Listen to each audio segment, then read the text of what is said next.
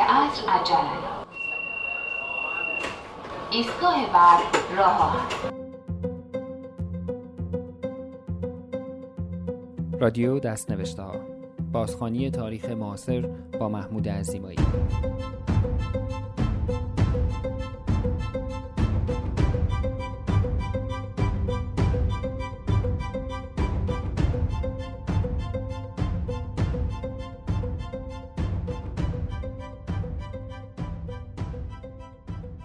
سلام من محمود عزیمایی هستم اینجا تورنتوست و شما به هشتمین اپیزود از فصل اول پادکست رادیو دست نوشته ها گوش می دهید. From ABC in New York, this is World News Tonight, Sunday, with Sam Donaldson. Good evening. The U.S. Embassy in Tehran has been invaded and occupied by Iranian students. The Americans inside have been taken prisoner and, according to a student spokesman, will be held as hostages until the deposed Shah is returned from the United States, where he's receiving medical treatment for cancer. Some reports say as many as 90 Americans may be involved. این بخشی از برنامه خبری شبکه ABC آمریکاست که در روز 13 آبان 1358 خبر اشغال سفارت آمریکا در تهران توسط دانشجویان ایرانی و به گروگان گرفته شدن دیپلمات‌های آمریکایی با درخواست بازگرداندن شاه به ایران را اعلام کرد. ماجرای گروگانگیری سفارت آمریکا در طول چهل سالی که از این اتفاق میگذرد از جوانب مختلفی مورد بررسی قرار گرفته که من قصد ندارم در این پادکست دوباره به آنها بپردازم. اما یکی از جنبه های کمتر مورد توجه قرار گرفته شده این اتفاق تأثیر آن بر زندگی ایرانیانی است که در آن زمان در آمریکا زندگی و یا تحصیل می کردند.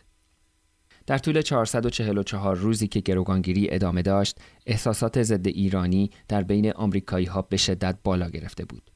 تصاویری از ایرانیانی که در خیابانهای آمریکا مورد توهین آمریکایی ها قرار می گرفتند در رسانه ها منتشر می شد. ویدیوهایی از ایرانی هایی که در خیابانهای نیویورک و واشنگتن دی سی زیر مشت و لگد آمریکایی های خشمگین بودند در مستندهای مختلفی که درباره گروگانگیری ساخته شده است وجود دارد.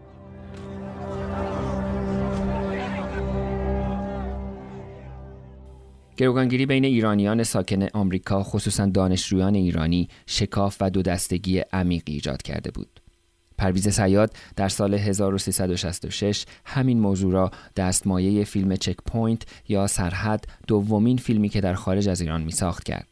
پرویز صیاد در گفتگو با تلویزیون من و تو همزمان با همون موقع است که گروگانگیری گرفته شده و بچه های ایرانی در دانشگاه های مختلف دارن پیامد اونو دارن یه جوری حالا اونا که مخالف انقلابن یا اونا که مخالف انقلابن دارن درگیر یه همچین حادثه هستن که آیا حمایت کنن از این رویداد یا مخالفت کنن با این رویداد؟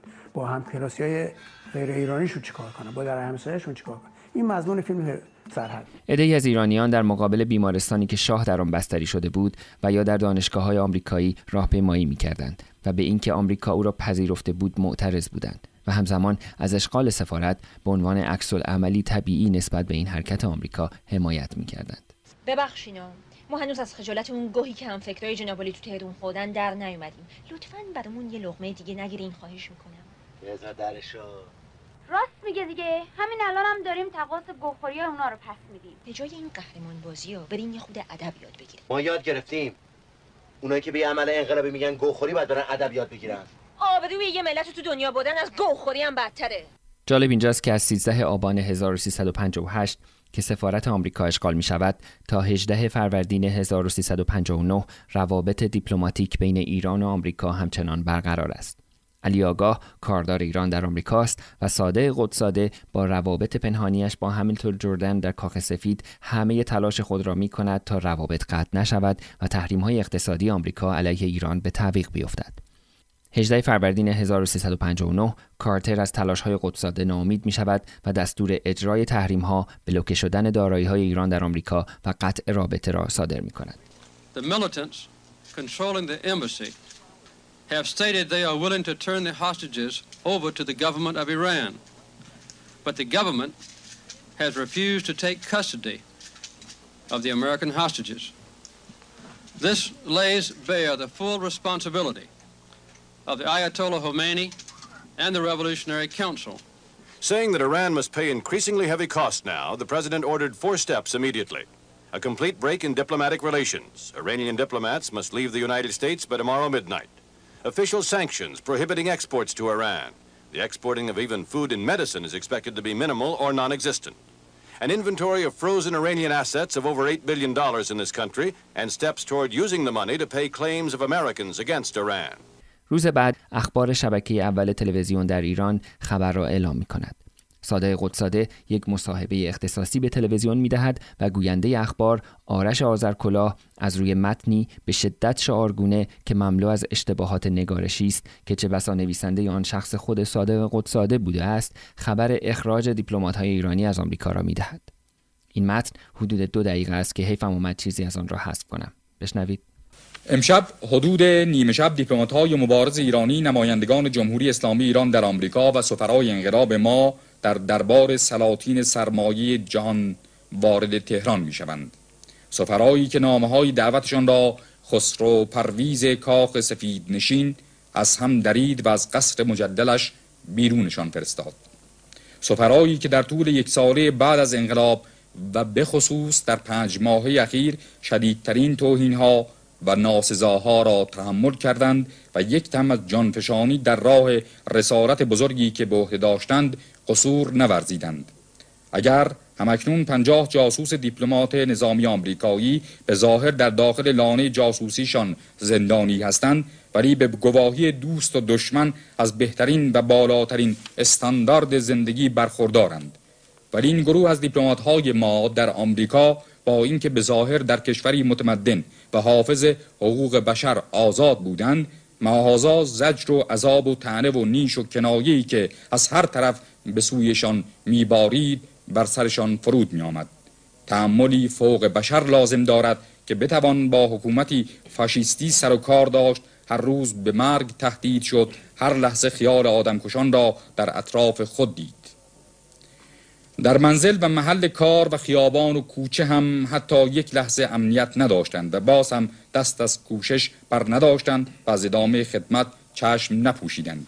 بر ملت شریف ایران است که برای سپاسگزاری از نمایندگان جمهوری اسلامی نوپای ایران استقبالی پرشکوه از آنها به عمل آورده و مخصوصا بدانند که این سفرای عزیز در دو روزه آخر اقامتشان در آمریکا شداید و ناملایمات فراوانی تحمل کرده و با صبری انقلابی فقط به خاطر آنکه بقیه هم میهنان در آمریکا از گزند ددصفتان به اصطلاح متمدن در امان باشند راهی وطن عزیزشان هستند مقدمشان را گرامی می‌داریم و زحمتشان را ارج می‌نهیم از جمله تصمیمات کارتر علیه ایران محدودیت های شدید درباره صدور ویزای ورود به آمریکا برای ایرانی ها بود. And a virtual shutting off of all Iranian immigration into this country by refusing new visas to Iranian citizens.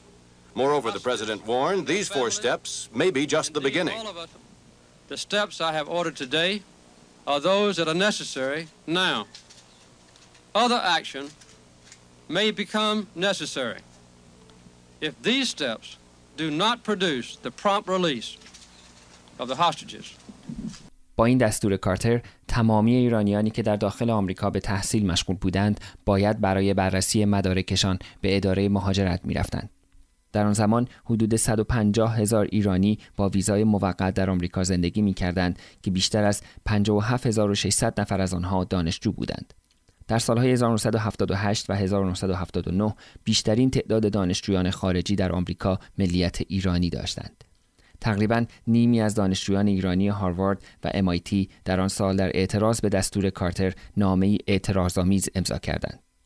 دانشجویان ایرانی در این نامه با اعتراض به این آزار تبعیض آمیز دولتی خطر اخراج دانشجویان ایرانی از خاک آمریکا را نمایانگر یک نمونه کلاسیک دور زدن سیستم قانونی به نفع شرایط سیاسی روس دانسته بودند.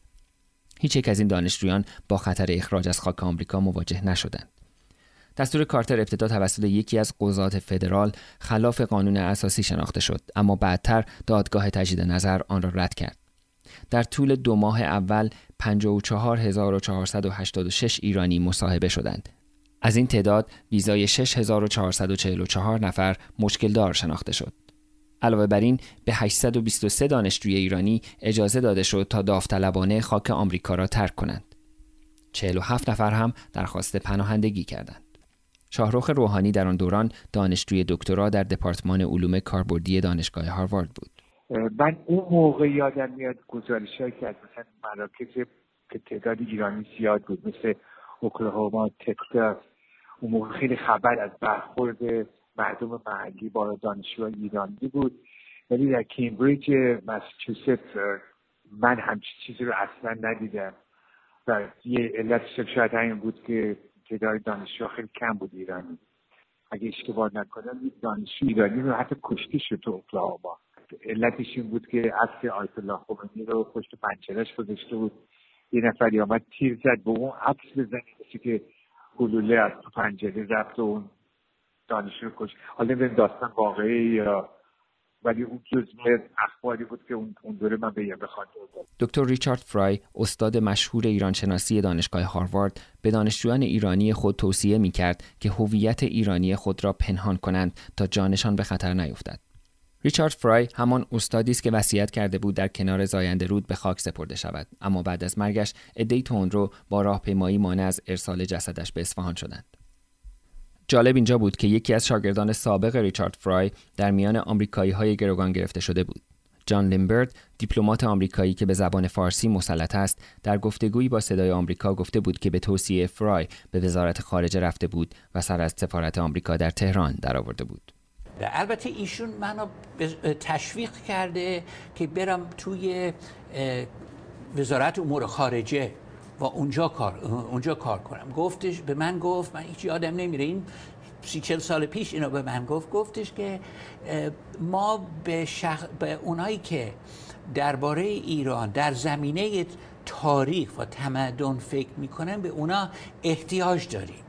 و نداریم توی کادر سیاسی. و بسیار و تقریبا تشویق آن تشویق ایشون باعث شد که من برم دنبال اون رشته. روحانی به یاد میآورد که دانشگاه هاروارد به شدت از دانشجویان ایرانیش حمایت کرد. دانشگاه من یادم ما رو عمل دعوت کرد. یکی از مسئولین دانشگاه و برامون توضیح داد که این قوانین جدیدی که میاد و حتی تشویق کرد که ما نباید نگران باشیم و دانشگاه پشتیبانی قانونی از همه ما خواهد کرد. هم قانونی هم مالی. رئیس دانشگاه در اون دوره شخصا به همه ما نامه داد و به همه ما این دلگرمی رو داد که گفت الان که می‌دونم کشورتون درگیر این قیام و آشوب هستش بدونید که جامعه هاروارد از شما دفاع خواهد کرد. که این دلگرمی خیلی خوب بود برای همه ما.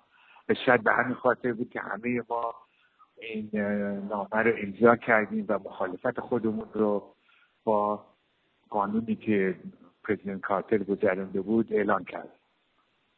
و هممون تقریبا همه دانشجوهای ایرانی سب کردن تا درست آخرین روز مهلت قانونی که باید خودمون رو معرفی می‌کردیم و ویزامون رو تایید می‌شد ثبت کردیم.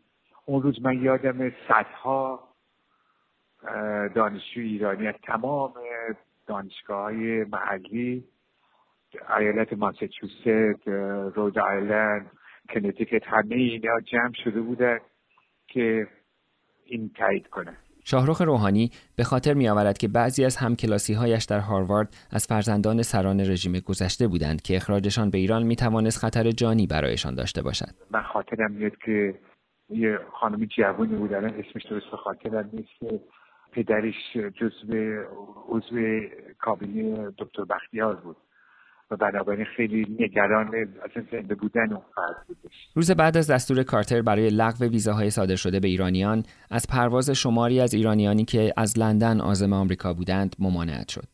چند روز بعد گروهی از دانشجویان ایرانی که از کانادا به میشگان باز میگشتند در مرز آمریکا و کانادا دستگیر شدند. این خبر بود که پرویز سیاد را به فکر ساختن فیلم سرحد انداخت. Stupid on the other side of the planet, and we have to pay for it here.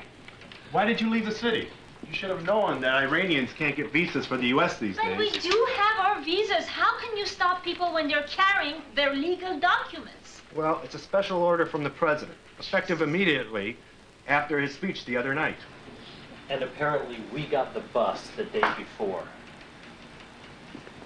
But there must be a reasonable amount of time for enforcing a new law, for God's sake. In emergency situations, things can happen immediately by presidential order. Here it is. You can read his entire speech in today's paper. According to this, no Iranians outside the United States are allowed to enter, and all their visas are canceled.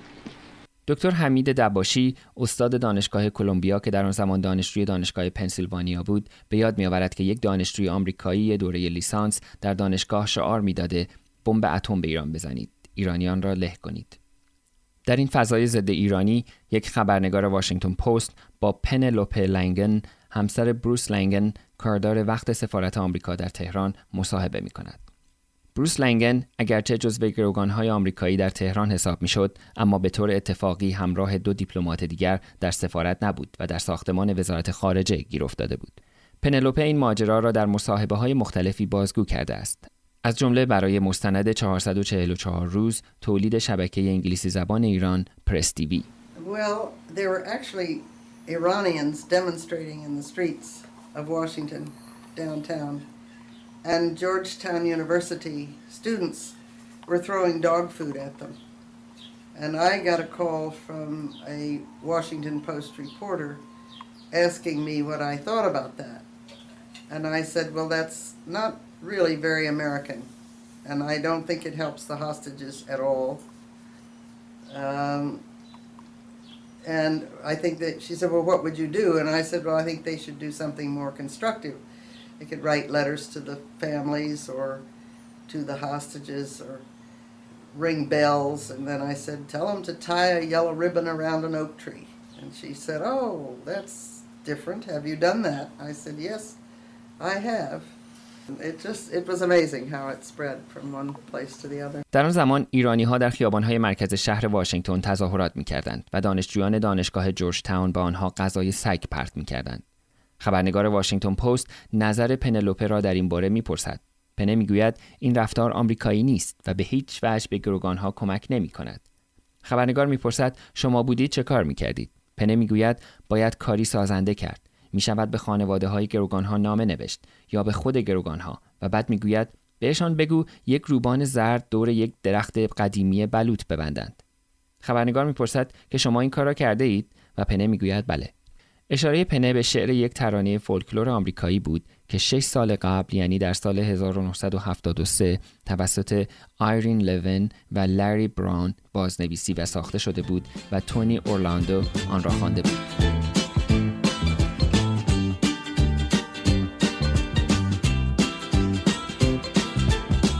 I'm coming home,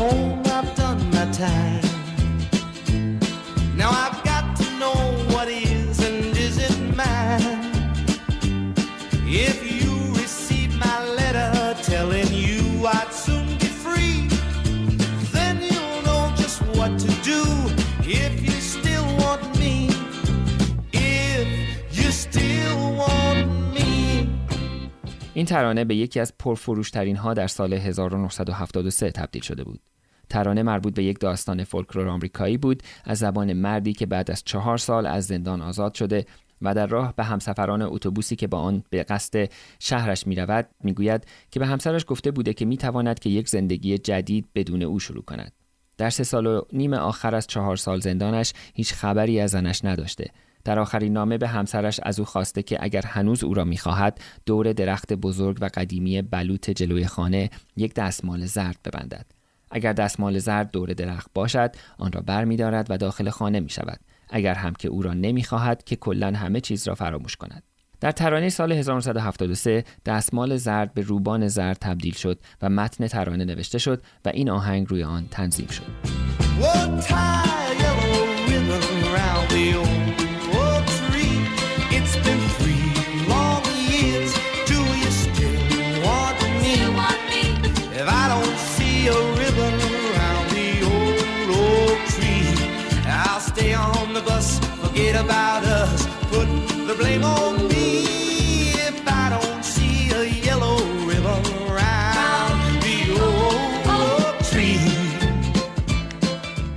این ترانه تقریبا همزمان با بازگشت اسیران جنگی آمریکایی از ویتنام به بازار موسیقی آمریکا رسید و در آن زمان کم و بیش به سمبل آزادی اسیران جنگی آمریکایی تبدیل شد.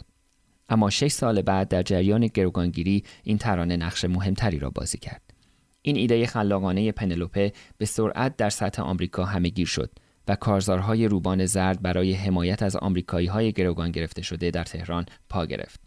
ابراهیم اسقرزاده در مستند 444 روز پرستیوی می‌گوید که چیزی در مورد ماجرای روبان زرد نمی‌دانسته است. من می‌دونستم که توی امریکا خب هم مردم هم خانواده های گروگان ها مراسم دعا شکرگزاری برای سلامتیشون و چیز اجرا می‌کنن و اینها اما راجع به روبان زرد نشنیده بودم. خیلی نماد خوبی است. این کار رو شاید ما هم برای فرزندانمون که تو جبهه بودن یا در خارج از کشور بودن این حوادث برای همه کشورها رخ میده. من مسائل انسانی و مسائل مربوط به گروگان ها رو نمی‌خوام با اون سیاست های غلطی که مربوط به دولت هاست قاطی بکنم. بروس لنگن کاردار سفارت آمریکا در تهران کتاب خاطرات خود را با نام روبان زرد منتشر کرد. وقتی موضوع گروگان ها حل و فصل شد و گروگان های آمریکایی از تهران به آلمان غربی رسیدند، دو زن آمریکایی که در میان گروگان ها بودند یعنی الیزابت انسویف و کاترین الکوب هر دو روبان های زردی به موهایشان زده بودند. وقتی گروگان ها به آمریکا رسیدند در مراسم استقبال از گروگان ها بیشتر زنان روبان زرد به لباس و یا موهای خود زده بودند. گروه موزیک نظامی در مراسم استقبال از گروگان ها هم ترانه روبان زرد را اجرا می‌کرد.